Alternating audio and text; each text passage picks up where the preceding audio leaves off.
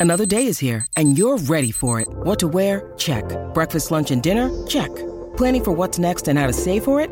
That's where Bank of America can help. For your financial to-dos, Bank of America has experts ready to help get you closer to your goals. Get started at one of our local financial centers or 24-7 in our mobile banking app. Find a location near you at bankofamerica.com slash talk to us. What would you like the power to do? Mobile banking requires downloading the app and is only available for select devices. Message and data rates may apply. Bank of America and a member FDIC. When you need mealtime inspiration, it's worth shopping Kroger, where you'll find over 30,000 mouthwatering choices that excite your inner foodie. And no matter what tasty choice you make, you'll enjoy our everyday low prices, plus extra ways to save, like digital coupons worth over $600 each week. You can also save up to $1 off per gallon at the pump with fuel points. More savings and more inspiring flavors make shopping Kroger worth it every time. Kroger, fresh for everyone. Fuel restrictions apply. Hello, and welcome to Novel Dialogue, a literary podcast sponsored by the Society for Novel Studies. I'm one of your hosts, Aarthi Vadde. John Plotz is my co host and partner in pod. You may have heard some of his episodes earlier in the season. At Novel Dialogue, we believe critics and novelists belong in conversation, and we talk about novels from every angle how we read them, write them, publish them, and remember them. We strive to bring you, our listeners, friendly and sophisticated dialogues that dissect the art of novel writing and consider the influence of characters, plots, and stories on how we think about our world. If you like what you hear, please subscribe to Novel Dialogue on iTunes, Stitcher, Spotify, or wherever you get your podcasts. I am thrilled to be in the virtual studio with the extraordinary and much beloved writer George Saunders and the always insightful critic Michael Johnston. Michael is an associate professor of English at Purdue, where he teaches courses on the history of fiction, he has written a book called Romance and the Gentry in Late Medieval England, and he brings a long view of the classics to his reading of contemporary fiction. So thanks for being here, Michael. It's my pleasure. Thank you for uh, inviting me to do this, Aarthi. Sure. George Saunders is widely recognized as a master of the short story form, and he gives a master class in reading and writing in his latest book, A Swim in a Pond in the Rain. His first, and we hope not his last novel, is Lincoln in the Bardo, it debuted at number one on the New York Times bestseller list and won the Man Booker Prize in 2017. The novel beautifully weaves together historical quotation and original prose to bring us a version of Lincoln we could only see and feel through fiction. It offers a Lincoln inhabited by the flawed and hilarious characters who make it into the Bardo, but not into the history books. Although George Saunders is often compared to great American authors, Mark Twain, Flannery O'Connor, Raymond Carver, I found myself connecting Lincoln in the Bardo back to James Joyce's Dubliners. I was reminded of Joyce's scrupulous portraits of ordinary people, full of regret, but also capable of great hospitality. George, it's an honor to have you here with us. Thank you for making time. Oh, thank you for asking me. And I, I, any any any relation to Joyce, I appreciate. Yes. Um, okay. Well, without further ado, Michael, I'm going to hand it over to you, and let's get started. Okay, great. Thanks, Aarthi. I'm really looking forward to this, and thank you, George, for for uh, for joining us. Uh, I think I've asked you to prepare a passage, and I was honored that you were willing to take a nomination from me. So I had asked you to prepare uh, something from near the end of Lincoln in the Bardo to read from to get us started. So uh, I'll turn it over to you to to start us off here, George. Sure. This is um, in in the book. One of the sort of underlying ideas is that these spirits are stuck in this uh, kind of afterlife place called the Bardo, and they're stuck kind of by their own will. That something in their life was unsatisfying. So, um, by sort of repeating their their their gripe basically or their life story, they're able to sort of stay temporarily in this kind of uh, space. So this is just a moment when one of our characters, this guy Roger Bevins, finally succumbs and goes on to whatever the next thing is. And in, in life, he was a, a young uh, gay man who had been sort of disappointed in love and in a kind of rash uh, moment of passion, he killed himself. And at the very last moment, as he was dying, um, he, he really regretted it. And so his particular sort of manifestation in this place is that he just longs for the things of the world. He realized in that last instant how beautiful the world was. And um, uh, so that's kind of where we, we find him here when, when finally it's, uh, it's time for him to go. From within the train came the familiar yet always bone chilling fire sound of the matterlight blooming phenomenon. The train began to vibrate, the hogs wheel. I threw myself down on the good and blessed earth, soon to be mine no more. The train exploded. Seats rained down, hog parts rained down, menus rained down, luggage, newspapers, umbrellas, ladies' hats, men's shoes, cheap novels rained down. Rising to my knees, I saw that where the train had been was now only the dreaded iron fence, and there was nothing left for me to do but go, though the things of the world were strong with me still. Such as, for example, a gaggle of children trudging through a side blown December flurry, a friendly match share beneath some collision tilted streetlight, a frozen clock, bird visited within its high tower, cold water from a tin jug, toweling off one's clinging shirt post June rain, pearls, rags, buttons, rug tuft, beer froth, someone's kind wishes for you, someone remembering to write, someone noticing that you are not at all at ease. A bloody roast, death red on a platter, a hedge top underhand as you flee late to some chalk and wood fire smelling schoolhouse, geese above, clover below, the sound of one's own breath when winded. The way of moistness in the eye will blur a field of stars. The sore place on the shoulder a resting toboggan makes, writing one's beloved's name upon a frosted window with the gloved finger, tying a shoe, tying a knot on a package, a mouth on yours, a hand on yours, the ending of the day, the beginning of the day, the feeling that there will always be a day ahead. Goodbye. I must now say goodbye to all of it. Loon call in the dark, calf cramp in the spring, neck rub in the parlor, milk sip at end of day. Some bandy legged dog proudly backplows the grass to cover its modest shit.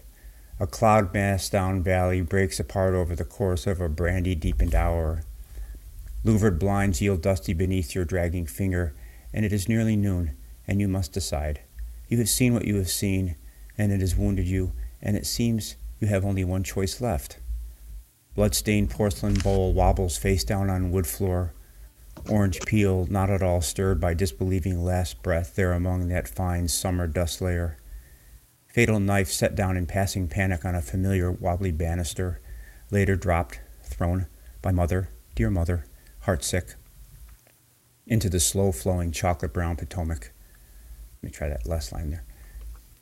Later dropped, thrown by mother, dear mother, heartsick, into the slow flowing chocolate brown Potomac. None of it was real. Nothing was real. Everything was real, inconceivably real, infinitely dear. These and all things is nothing, latent within a vast energy broth, but then we named them and loved them, and in this way brought them forth, and now must lose them. I send this out to you, dear friends, before I go, in this instantaneous thought burst from a place where time slows and then stops and we may live forever in a single instant. Goodbye, goodbye, good. The end. there is there is a bit more for those of you who have read uh, Lincoln in the Bardo. That is, of course, quite near the end. Um, thank you for reading that, George. I, I really wanted to hear you read that piece uh, because I I just find that the way you condense all of those moments of happiness and sadness of a life down into almost like a series of flashes of insight at the end before he, as you said, goes on to um, wherever he's he's on to next. Uh, did you have anything you wanted to to say mm-hmm. about that particular passage? No, I mean it was just um, one of the interesting things about this book was that you know by, by my construction of it, everybody who is a ghost in the book should have some reason. You know, there's some something in this life that just wasn't right for him or her. And so it was, and then the other sort of idea was that they, there was always a, either a, uh, a physical manifestation of that longing or sometimes a linguistic longing. So in Bevins' case, he had the phys- physical thing of being kind of Shiva like. He had a bunch of arms and uh, ears and uh, noses and mouths with which to, you know, experience the things of the world. And then I just kind of stumbled on this verbal uh, patterning. It's kind of a modernist riff, you know, of just um, trying to uh, take different little, mostly minor physical sensations, and then uh, produce present them in the most crunched down mm-hmm. language I could, like to really compress it and actually kind of freakify a little bit and make it seem uh, almost almost difficult to unpack. I had in mind the idea of like one of those candies that you bite down and you get this big burst of flavor. Like these things should be so compressed and dense that they didn't, you know, they didn't read naturally. But if you stayed there a second, they would, they would, you know, make a whole vignette. And so I think we'll circle back to that very passage because it sets up a kind of contrast with a humorous bit that follows. Um, but I'll start a little bit more generally and just think about um, what you think uh, good fiction should do. Uh, you, have just written this whole book on, on Russian writers that, that Aarthi mentioned in her intro, uh, A Swim in the Pond in the Rain. Um, and you really, uh, in that book, you frequently talk about the, the different, the things you think uh, good fiction is supposed to do for us as readers. So I'd like to start by asking you, where do you, where do you, where did you come up with your ideas for uh, good fiction? What were the sort of formative influences on you in thinking about the concept of what fiction ought to do in our world as readers? Yeah, I think the first thing was that just, you know, early on, it just thrilled me to to be reading a scale model of the world I was in. I don't, I, I still don't know why that should be interesting to us, but I remember uh, in the book I write about being in Texas and working at a, a, a geophysical job out in, in, the desert, and then coming back at night and reading The Grapes of Wrath, and just that kind of feeling of, oh yeah, so that book, it, it didn't come out of nothing. Like somebody lived a life similar to mine and then made this highly artificial, beautiful thing out of that experience. And I always, I always was excited by that. Um, and then I think also I, I had a um, an idea that I kind of associate with being working class. I'm not sure if that's really right, but the notion just that these stories existed to um, well for fun for one thing, but also to somehow make this life journey a little more uh, sensible. You know that it, it somehow was a uh, an aid to help, helping you live. And I had I had come to reading really through kind of a self help angle. You know, like I read Robert Pirsig, uh, Zen and the Art of Motorcycle Maintenance, and I was a big Ayn Rand fan at one. And uh, so uh, to me, it was sort of uh, uh, just tacitly understood that a, a, work of fiction was there to locate you in the world somehow in a way that would be profitable to you, probably. Um, so that was really it. And now, I mean, my, my thought about fiction is that it's best to leave it pretty open what it does. You certainly wouldn't want to say what it has to do. And the best way to know that is to observe what it does to you, the reader, you know, when you read your favorite passage or your favorite book. How, how are you when you start and where are you at the end? That's a pretty grounded, almost scientific way to think about it. Yeah. Uh, I, I, assume the Ayn Rand has uh, has been left in your past, or do you still do you still read her? It, it has. It yeah. has been very much left in the past. Yeah. You know, you had compared uh, fiction to a laboratory, I think, in A Swim in a Pond in the Rain. And you also talked about, you know, having gone to, to school for geophysical engineering. And I think scientific metaphors really populate your work from time to time. And so I was just curious whether you, um, to, to kind of ask it in maybe bigger terms than I would even want to. But do you think that the sciences and the humanities should be talking to each other more than they do? Do you feel like fiction, your fiction has been um, informed by your scientific background? And do you think that fiction informs the sciences at all? I, I mean, someone who's crossed the boundary, so to speak. Yeah, I think I, I know I learned a lot about um, well about rigor for one thing. You know, because in science there it, it's it doesn't matter how hard you tried. You know, it, the School of Mines where I went to school, there was a kind of a unofficial mantra, which is no partial credit. So if you if you got you know if you did a 15 page proof and it was wrong, you got zero. You know, and nobody cried about it. Uh, so that was helpful to a writer. But I also think um, the other thing that's been helpful to me is to think that you know a work of fiction is it's a rhetorical argument basically, at least the way I understand it. it it's raising certain questions and it's kind of ruling out certain solutions, then forcing itself onto a narrower um, logical path and so on, which is very much like a proof, uh, you know, a, a, kind of a loose, groovy, you know, beautiful proof. But um, it's been a real comfort to me to think, well, if if a if a piece I'm working on isn't flying, I don't have to despair. It's not because of some existential defect in me. It just needs more work and you can section off parts and work on those. You can um, have faith in the power of iteration. So I think there's a, a, lot of crossover. And maybe the biggest one is just that in both systems, um, you know, I think b- both systems are about truth. They're about a kind of truth. and they're also about seeing what's actually there. So in a, you know a science experiment, you have a hypothesis. The experiment shows that your hypothesis is wrong. That's actually not a tragedy. It's it's good. You know, um, likewise in a book. You know, if if you have a certain model of the book and your model turns out to be not very interesting, then that's not really a tragedy. You it, it leads you to higher ground. So I felt a lot of a lot of, of crossfiring, and I think we should talk more because they're, they're not. I think what's happened in the sciences is it's gotten so specialized that it's very hard to have the kind of generalist conversations that we might have had in the 19th century. But right. um, the you know divorcing those two things is, is detrimental to both. I think. Yeah. Now, literary critics would read Darwin, and it's hard to imagine doing that today with the leading scientific figures of our day, mm. for sure. And yeah, yeah. I've been reading some uh, some books about the brain. Uh, Lisa Feldman Barrett has a kind of a you know it's a generalist uh, summation of her of her research, but it's really interesting the crossfiring about, for example, um, she says that the way the brain processes reality is basically to in every instant quickly propose a scale model based on uh, you know your past experiences. And then in a, a, much lighter ratio than was previously thought your senses then augment and correct and revise that that picture. And this happens you know many many times instantaneously but it's apparently starts at the back of your brain and moves forward. And the thing that um, it's gaining as it moves forward is specificity which of course rang all kind of bells for me in terms of, of, of the process of revising fiction. Somewhere in the middle of um, your uh, swimming the pond in the rain, when you're talking about Gogol's The Nose, which was absolutely fascinating. I I'm so glad that you introduced me to that story.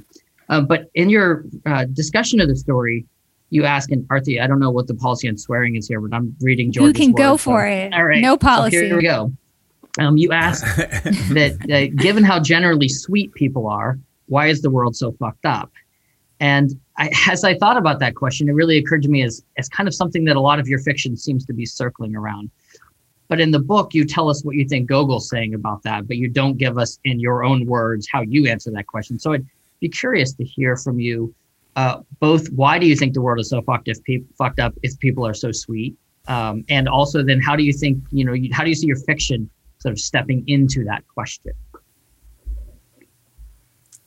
Yeah, well, I think, I mean, I'm, I'm a Buddhist, and so my basic belief is that the, the world is fucked up and we're sweet because we uh, believe a little too much in the fiction that the self exists. You know, we, in other we believe it viscerally in every breath that, that George is real and permanent and central and a big deal, and you know, this is his movie, and you guys are just you know co-stars.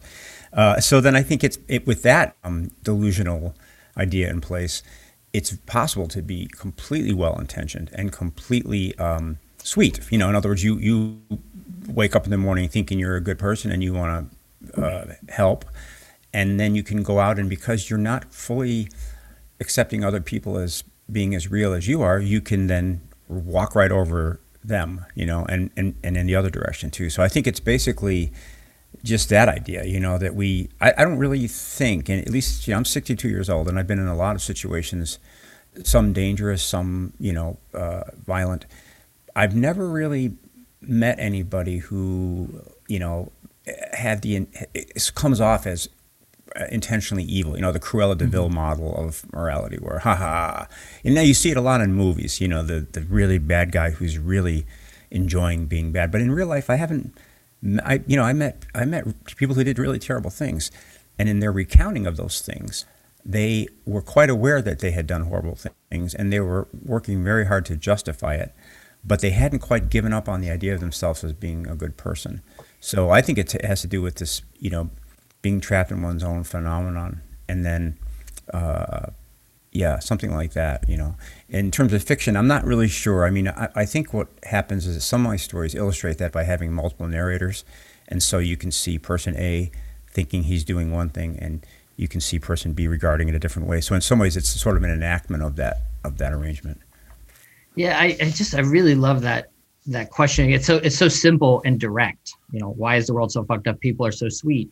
Um, but it, I, I just love how it balances the cynicism, the recognition of of the world's problems, but also at the same time really kind of valuing the, the human and the, the the sanctity of each individual. And that that's another thing I wanted to, to talk about. This kind of segues into that. That you really seem to, in your writing, I get a real sense of, um, I don't want to say humanity. That sounds a little cheesy, but I get a real sense in, in th- that you that you're that you're trying to wrestle with ideas of how of how to treat each individual as sacred. Well, it might go back a little to the previous question. Mm-hmm. So, if we have a, a, a, model of the world that disallows the idea of the, you know, the snickering, purposely evil person, let's say we take that person off from it, then everybody who's doing harm is, uh, we're saying sweet, but what I really mean is they're they're they're in their own narrative they're doing good somehow, or they feel like they're fighting for righteousness. So, if you accept that model, then I think it induces a little bit of a a more gentle uh, approach to life, even when you're doing interventions. You know, even when you're really fighting against a, an evil force, you, you are mindful of the fact that those people uh, are inside of a deluded fiction, and that possibly, if you could penetrate that, you might be able to to, to do some good. So, in terms of of um, fiction, honestly, no. What I what I do is I try to live I try to think a lot about these things. I try to have some semblance of a spiritual life, uh, trusting that when I go to do my writing, all that stuff will come in very naturally. With because otherwise, it sometimes comes in uh, programmatically. You know, mm-hmm. it, it it overrides the energy of the actual story. So I think you have to kind of keep that stuff back. Um, and then this is the part I don't really understand, but as I describe in the book, the, the approach to writing that I use is basically just to try to keep my mind pretty quiet when I'm rereading something that I'm writing, and then be really open to the intuitive split second urge to fix, to cut, to, you know, whatever. Somehow, my working model is that the all the moral concerns and all the thematic concerns and all the politics is back there. You know, like that's they're really eager to get in the story, but I'm kind of like the bouncer saying, okay, but you we don't need you in this story, you know, or if you come in now, you're going to come in too hot and mess my story up. So please stay behind the, you know, behind the red rope there. Mm-hmm. And by way of this instantaneous micro choosing, what needs to come in will come in. And what I found is that th- the stories that come out of that, you know, mode of production are just naturally more full of moral and ethical wrestling than the stuff I was doing before that method, where I was purposely trying to make them little moral documents, and they tended to be sort of preachy and propagandistic and also dead on the page. I have to ask you, George, about Alyosha the pot and your way that you actually anatomize that story. And I think at some point you said that, you know, the ending is so powerful because Tolstoy restrained himself from supplying an answer or an interpretation. And in many mm-hmm. ways, perhaps the story was better than Tolstoy because he allowed it to not speak in his voice. And when you were talking about the way in which you want to make a story, a story is not reducible to a political moral or message. Um, I was thinking about the way in which maybe other novelists have talked about their work being better than they are in some ways. Like there's mm-hmm. their opinions, their beliefs, but if that's what they wanted to share with the world, they wouldn't write novels and fiction. And so there's this fundamental belief that they're right. producing work that is better than what they just have to say. And getting to that place is what makes Marx fiction as such, as something that they can believe in and, and devote their lives to. And so I was just wondering if, in trying to get at the heart of that for you, and if we could talk a little bit about, as you pointed out, the, ro- the role that intuition plays in your process, but you've also described yourself as a control freak when it comes to revision and, and sentences. Mm. And so I'm just wondering and thinking too about your background in Buddhism, how both dissolution of self and giving up of control um, works with an intense kind of precision and control as an artist, like how you reconcile those two, or is it better that it just exists in tension? You know, that's a great question. I, the way I would say it is that the control uh, comes in the form of iteration. In other words, I in the moment of doing something, I'm really trying to just feel what this. I mean, sounds a little corny, but what the story wants me to do, and that just means what scans better. You know, what it can. Uh, as I'm rereading, what you know is more exciting, I guess you would say. The, but the control part comes in the refusal to let it go after that time. So you, you know, on Wednesday, I, I go through a piece with that pencil in hand and honoring the intuition retype it up, come in the next day, and do exactly the same thing again. That's the control. You know, to, for someone to do it once and say, ah, the, the, you know, the muse has spoken, would be giving up control. But for me, I, I don't. Um, uh, it's it's a combination of wild intuition with very very anal retentive uh, repetition. And in time, the weird thing that happens is, and this I think comes has come with years of, of practice. The I would say that mm, by and large, those micro decisions start leading in the same direction. When I was young, I would just keep changing stuff, and it was like every day it was a new mess. But as I'm getting older, the changes seem to have a, a, syst, a systemic uh, inclination, and the thing does move in a certain direction. So, so yeah, it's, it is a combination of both of those things. And also, I should say, you know, since I mean, in fairness and honesty, and anytime you talk about writing, you're only partly describing it. So I can say that when I'm sitting in front of the story, I'm in this heightened state of low rumination and no monkey mind and focus. But also in the middle of that, you know, a little voice will go, "Oh, the New Yorker's going to love this," you know, mm. or or um, "Oh, you got to go to the store later." I mean, it's interesting that the mind is constantly popping on and off in those different modes. So in a way, what you're doing, it's like it's like herding cats. I mean, the, the cats don't always go in the right direction, but generally speaking, you're able to sustain that that concentrative state longer, you know, and you're able to recognize when you're blowing it, you know, and maybe you give yourself a little pass, like, yeah, okay, that you weren't really paying attention. Let's read that paragraph again. So it's really interesting, you know. So it's just basically, it's a, it's a chance to really get in touch with the way your mind actually works, which is, you know, a privilege it, it, sounds like efficiency is a big part of that for you too. I was getting that from a lot of the things you were saying in Swim in the Pond in the Rain, and it sounds like what you're saying now too. Is story needs to be the story that results needs to be efficient. That's like control freak part. Is that is efficiency kind of the goal? One of the goals of of your control freak part of editing.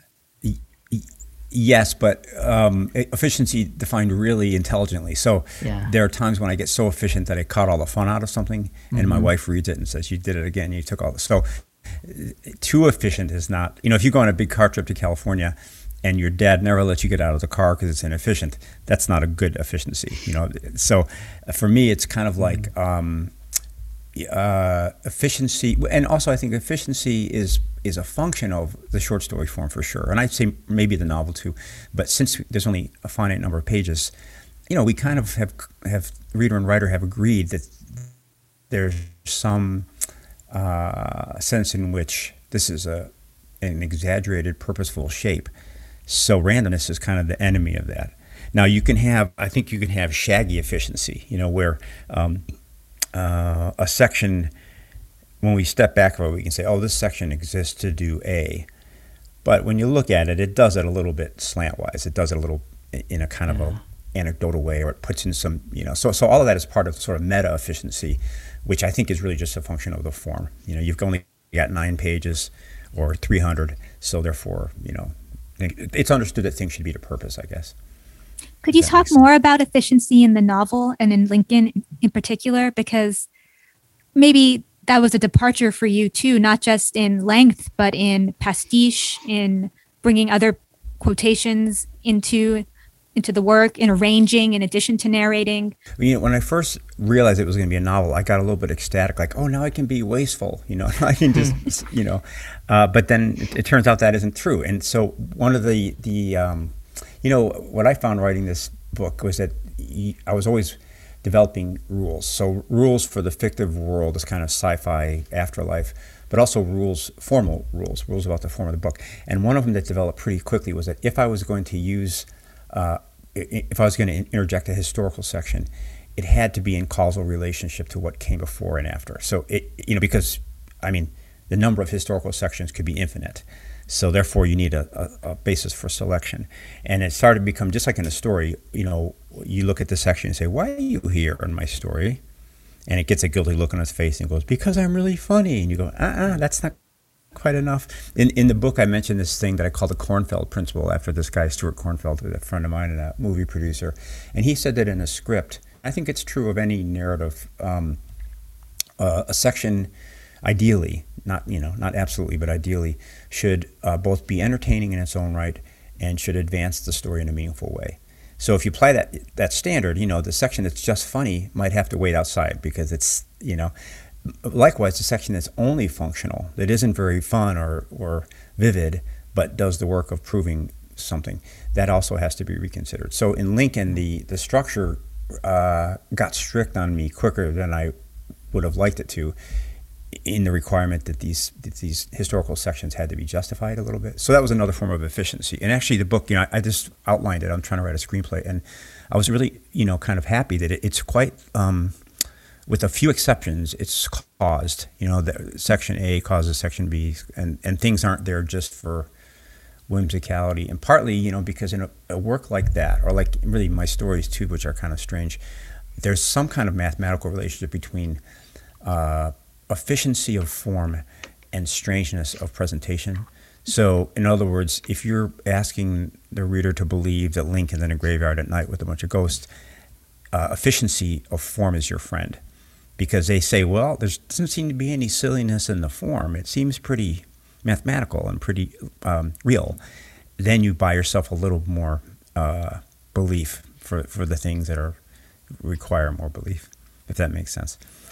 Absolutely. And, and it sounds like you're applying the very same principles to to novel to the novel as you are to the short story, just expanding them into longer form. Is that is that a fair assessment of what you're saying here? Yeah, I mean, the joke I always made about Lincoln was that I, you know, I'd, I, before I started, I'd kind of sworn off novels. Like I tried them and failed, and I thought, you know, you got a pretty nice gig with just a story, so why, you know, why, why push it? Uh, and I said it was kind if, if, you know, you had a really nice career making custom yurts, you know, little, you know, twenty by twenty things, and then someone said, oh, I'd like to commission you to build a mansion, and you're like, no, I don't do do that. And then you thought, well, wait a minute, I could just put a bunch of those little yurts together you know, and call that a mansion. Mm-hmm. So that's what the, the book felt like to me. Was it's it, it's really kind of a. I mean, it, its form is a short story, but its its parts are just a little bit heftier. I think. I've I have to say I've never considered the novel as a series of of yurts. Um, piled together, but uh, but I like that image. probably, yeah, you probably shouldn't. Since you're a, since you're a scholar, you probably shouldn't. Um, can I want to ask you about about your voice because just sitting and reading across uh, 10th of December and Fox 8 and Lincoln in the Bardo, I I struggle and I don't mean this at all as a criticism. I, I just find it very interesting. I struggle to like to hear consistent George Saunders speaking to me after I put the book down. Each each uh, short story seems right. to sort of speak in a different register. I think when I was younger, I got really hung up on this idea of you know what is my voice, and I, I thought about Faulkner a lot, and I keep mm-hmm. pick up Faulkner, and he always sounds like Faulkner. Uh, Hemingway always sounds like Hemingway, mm-hmm. and I I felt that very much as a deficiency in myself, and then I just gave up. I said, you know, I, I somehow can't find I can't find a voice that does justice to all the different ways that I f- feel about the world. Mm-hmm. That, that's really true. Or another way of saying it might just be I, I discovered that I could do a multiplicity of voices, and that if I just picked up, if I if you gave me a three sentence swath in a certain voice, I'm pretty good at mimicking it, and I could use it to make a story.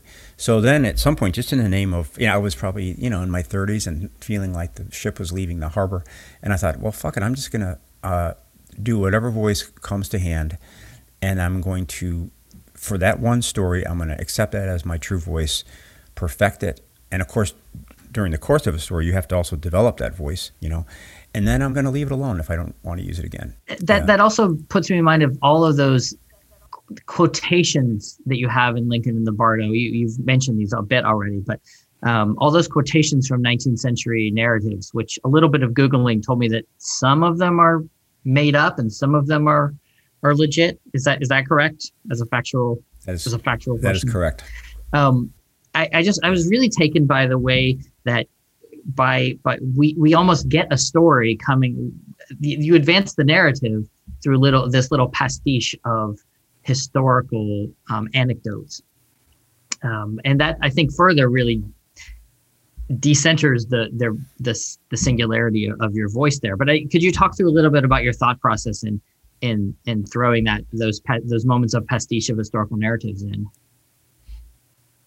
Sure. Well, you know, we talked about efficiency, and one of the, the rules of the, you know, that I discovered about the book was that um, because it was going to be so weird, and I was going to ask the reader to make so many leaps with me, I, I had to really be um, careful about, uh, I guess, whimsicality, you know, and so I didn't, I, I was really like that bouncer saying, uh, okay, I don't, do I need this formal innovation or not? If I didn't need it, I, I couldn't have it. So in this case, what happened was really simple. Uh, I had written an early draft of maybe 30 or 40 pages where the only speakers were the ghosts. But then it, there was something missing, and what was missing was um, my the research I'd done for about 20 years on all the historical um, stuff surrounding this event of, of Lincoln going in the graveyard. And so um, I, uh, I thought, well, I, I, I, need I need to have some of that. I need to have something about this big party that the Lincolns had, and they had this big party when their sons were sick, and then maybe because of the party, but certainly at, after the party, the, the boys went downhill and Willie died. So that would be heavy for a parent. That had to be in there. The fact that all this happens. Um, you know, at one of the low moments of the Civil War when Lincoln was really losing control of it. That seemed important. So the question then became, well, how do I get this these facts in there uh, gracefully. And so for a while, I had um, Lincoln sort of musing about this stuff, which was very false. You know, that you, mm-hmm. your son has just died, and you're going, "Oh, the Battle of Fort Donelson has just occurred." I mean, that's bullshit. So then I, I just, you know, sometimes what I find in art is that if you can work and work and work and clarify the problem you're having, clarify the obstruction, so that you can say it then the solution is kind of obvious. So in this case, I said, I need to get this history in the book. And then a little voice in my head said, Well, how do you know it? I said, Well, I read it. And then that little voice went, kind of put his hands up and went, Well, and I said, Are you suggesting that I, you know, put things in verbatim? And that voice was like, Well, it's your book. So, George, can I ask a quick question about um, what Michael was talking about before? All the research you did for Lincoln and then how to use that research. One of the things that was really powerful was, uh, I think, towards the end of the book, where you you lined up five or six different accounts of Lincoln that were in direct contradiction with each other. Um, someone characterizing him as patient, someone saying impatient, someone sentimental, someone highly ambitious and calculating. And so, since you obviously have done meticulous research to the point where even your fictional voices are informed by you know empirical truths about the court records and how people actually spoke in the period uh, was it a, a deliberate decision to show all the contradictions in the historical record uh, as a way of talking about historical fiction? Or was it more about telling the story in as many different voices as possible. Yeah. You know for me the way it works usually is that there's something uh, intriguing about the surface qualities of the prose. So, in other words, the uh, that this thing you're talking about started early in the book with that section about the moon, all the different descriptions of the moon, and I just you know thought of that on uh, on the spot, did it, and so enjoyed it, so liked the way it, it just the, you know the effect it produced uh, of of the the contradiction. So for me, I I to be honest, mostly that's what I'm honoring as I'm writing. I, I get a certain effect and I go, oh, that's nice. I don't really worry what, about what it means too much because I think that part of the writer's job is to make a meaning that transcends articulation. You know, you, you can't reduce it. Uh, now, of course, we do, and, and that's criticism, and it's fun, and, and it's absolutely true. But it, in the moment of the creation, it's it's more like, oh, that's a cool when I do that. That that's a nice sound. There's something truthful about that. I like it, um, and so th- that's why, for example, in I think in the section you're talking about, some of that stuff is from history books and some I made up. Okay. And it, it's I, I'm just steering towards a certain sound. I was just going to ask you about the audio version of the book. Mm. Um, given the number of voices that you you've written, and then the story around the audiobook is just fantastic. You gathered a hundred over a hundred different people, non-professional act, professional actors, non-professionals, people from your family, your, your background.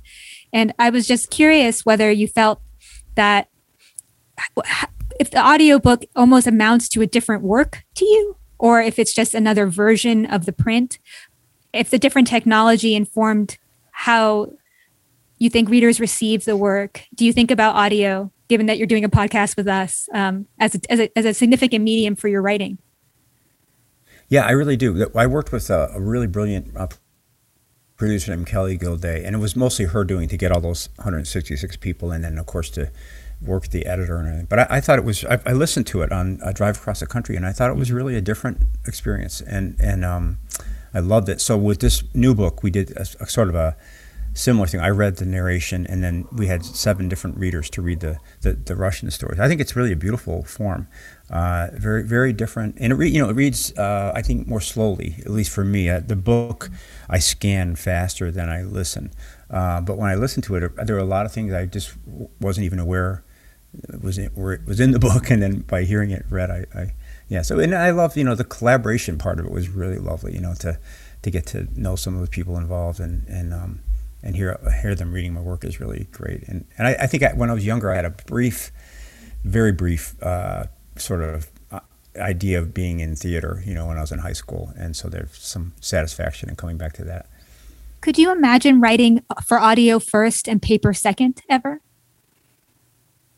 Sure. Yeah, definitely, definitely. Because I, I mean, I, I have a story now that's almost all dialogue, and it really, um, uh, I just I, I can hear it really well, and, mm-hmm. and I, I enjoy it. I think the the um, and there there are people who are definitely doing that, and, and with you know, but for me, I, there's still at the end of the day, there's uh, the, the the word on the page is really my my first love, and I'm not getting any younger, so I have to, hmm. you know. Well, um, George, we only have you for a couple more minutes. So there was one question I wanted to ask before I think Michael's going to ask our signature question. Um, and that is because your newest book is based on your experience in the classroom. Um, and because you've been such a wonderful advocate for fiction to, you know, the broader public, I wonder if you could say anything about not just reading fiction, but learning fiction at the in the college classroom, in the creative writing classroom, and the importance of teaching literature and discussing it in a seminar space. Um, could you talk a little bit about what it's meant to be a teacher of writing for, I think, almost as long as you've been a writer? Yeah, yeah. Uh, one year less, or two, no, not four, four years less, or five. Okay. I, I think it's, uh, I mean, I have a whole uh, soap I can get up on, but basically, I think that a lot of the problems we're having in our country have to do with the slow but very real uh, erosion of belief in literature. That you know, that, and I think it started when I was a kid, and it's, um, you know, this sort of materialist. Um, dismissal of anything that's not you know science basically or math or, or shareholding you know, so i think that uh, we we uh, sort of let it go too easily and i think we are learning that it's a bedrock thing for a culture. It's not it's not a uh, optional. It's not a niche thing. It's, it actually teaches us how to think. It teaches us how to imagine one another uh, how to imagine people we don't know. And i think that the process of sitting in a classroom and uh, all focusing on a common fictive object is so powerful because it does so many things at once. One thing it does is it teaches us rational analysis. You know, if you think a work is sexist, show me where. If you do, you've proved it. Now we can go on. Um, so many harmful ideas can be uh, transmitted in prose. If we've trained ourselves in reading it, we're uh, we have a certain amount of imperviousness to that. We can identify BS when it shows up, um, the way that Orwell talked about in politics in the English language. And beyond that, I think it's so important to, you know, in the classroom to model the way that we can disagree. You know, we can uh, we can maintain civility, uh, but we can also push back and, and we can respect each other and so on. So I, I think it's really really important, and I think the um, you know I think our culture is suffering because we don't really believe in it. We we we sort of believe in it the way we believe in. Uh, I don't know what, you know, something, a, a, trivial hobby maybe, or a charming little hobby. All you book people reading in the corner, you know, instead of being at the party, uh, buying stocks. so I think I think it's very important, you know, and and I but I also think you know creative writing is. I have some mixed feelings about it because I think it's imperative that a, a, a writer read first a lot, you know. Uh, there's no worse nightmare than a, than a creative, an undergraduate creative writing workshop where nobody's read anything. Mm. It's insane. You, you know, there's no basis for discussion. So, if I was designing an undergraduate program, I would really front load some serious reading, and maybe you know um, the analysis would be somewhat flavored like the one in, like in the book where you are taking it apart technically, but you have to read the, some number of source texts first before you start trying to write your own, or you're, you're you know you're like a a rock musician who's never listened to a record. It's it's you know it's all futility. Yeah, you know it's really interesting. I read a study recently about the the perception of the humanities in in the United States, and for the most part, people are relatively positive when they hear certain words like literature or the arts or philosophy. But one thing that was really surprising to me was that the associations of literature with pretentiousness or elitism had only gone up. So younger people between 18 and hmm. 29 were far more likely to regard literature as an elitist or pretentious pursuit than people in the other wow. age demographics. So, you know, 40 to 59, 60 and mm. above. And I'm just wondering what it is about the culture that has brought us to this place where literature is associated with elitism and pretentiousness and um.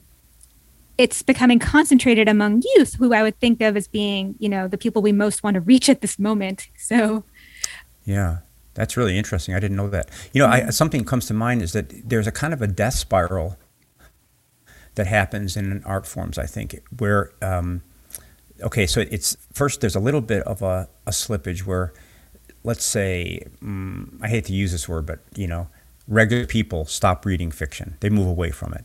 Mm-hmm. In response, the form adapts and becomes more insular. And now we've got protected spaces where it can be done and be funded, like MFA programs, for example. Well, then it gets even more insular, and fewer people read it, and it and it becomes a little bit of a niche activity for real. So that when you show, you know, your your kind of medium literary friend uh, a contemporary novel, he he can't. You know, it, it doesn't it, it doesn't speak to him. So that, it's it's really tricky because there's also a way in which the the culture has become stupider. You know, and become more materialist and more uh, addicted to fast twitch activities. But I think we're in a little bit of a death spiral now, which is kind of why I, I felt good about writing this book to say, look, if you like to read anything and you're interested in making your way back to literature, the, these Russians are a great starting point because they, they are you know they're not fancy they're they're talking mm-hmm. about people in trouble mostly right. you know people in different species of trouble and we the main currency is that you care about the person who's in trouble uh, and you identify with the person is in trouble and you recognize that it's just you on a different day so i think it's a pretty that's a pretty broad doorway but it's alarming really you know because I, I mean I, you know i i know a lot of people uh, who i love and who who basically say hey we bought your book you know i'm like yeah yeah, yeah. we bought it. You know, so so that's oh, not healthy. But the, you know, the, the other half of that is who, we didn't who, read it, Miss Per se, or we bought it. I think, we, yeah, yeah. yeah okay. or, or, you know, I might have to spell it out. Sometimes, sometimes I read part of your, you know, I started it. I start, yeah. yeah, and so I think you know that, that, but and the thing is that there's nobody. I, I really believe that there's nobody in the world who doesn't benefit from hearing a story if that story has something to do with what keeps them awake at night or or what they love or what they fear. And th- th- that's those stories are essential to what we do here on earth. Without them, it's such a lonely place. You know, without if you are having an issue and there's literally no echo from the world affirming that you're not the first person to have that issue, that's an incredibly lonely, you know, de- uh, deathly place. I could sit here and ask George questions all day uh, to to to uh, about the remedies we need for our society and the prescriptions. Um, but I suppose Aarthi, you were saying we should move towards the the final the question, lighter moments of the, our show. The, our, yes. the signature question for the podcasters. yes. Before we do that, George, I just want to say thank you. I can tell you that I've got a, at least twenty friends who are going to be extremely jealous. I have told no one yet that I'm interviewing you, and I'm going to drop it on people. So uh, I'll have a lot of people who are jealous. At least there's a lot of readers in in my circle, so um, who love your work. Um, okay, so the figna- the signature question that we end this podcast on every time is um, what is your favorite treat while in the throes of writing, and or what do you play or eat when the going really gets tough? I, you know, this is embarrassing, but I eat pretzel rods. I get these Snyder's pretzel rods, and there's a big old vat of them in the closet, and I just kind of, I, I, think it's probably the way people would reward themselves with a cigarette. I just, you know, grab one, and and then when I was writing Lincoln in the Bardo, the ending, the last third was just a frenzy, a beautiful one of the most beautiful experiences I ever had. And at that time, it was graham crackers. Same thing. Little, mm-hmm. those kind of honey graham crackers, you know. And so I'd be out in the shed working, and then come in and and in that with that book, there was a there was a time at the end there were, uh, you know, I could feel all the bowling pins in the air, so to speak, you know, and and and I, my, the main thing I was trying to do was just really maintain intensity and not. Um, settle into writing. But so I would I would come in the house and uh, put on either Wilco or Sleater-Kinney, mm. and those and really loud and kind of just get my blood boiling a little bit uh, and like kind of remembering what intensity felt like and then mm-hmm. go back to the shed with you know with a couple graham crackers stashed away and riot grrrl and graham crackers is an excellent combination. I'm, I'm all for that. Yeah. George michael thank you so much again for doing the show. And as we approach the end of the first season of novel dialogue uh, john and i would like to thank all the critics and novelists who gave us a chance and made the show such a pleasure to do we are grateful to the Society for Novel Studies for its sponsorship and acknowledged support from Brandeis, the Mellon Connected PhD program, and Duke University. Nai Kim is our production intern and designer, and Claire Ogden is our sound engineer. Past episodes include Bruce Robbins in conversation with Orhan Pamuk, Ulka Anjaria in dialogue with Madhuri Vijay, and Elizabeth McMahon with Helen Garner. So, from all of us here at Novel Dialogue, thanks for listening and look out for season two on iTunes, Stitcher, or wherever you get your podcasts.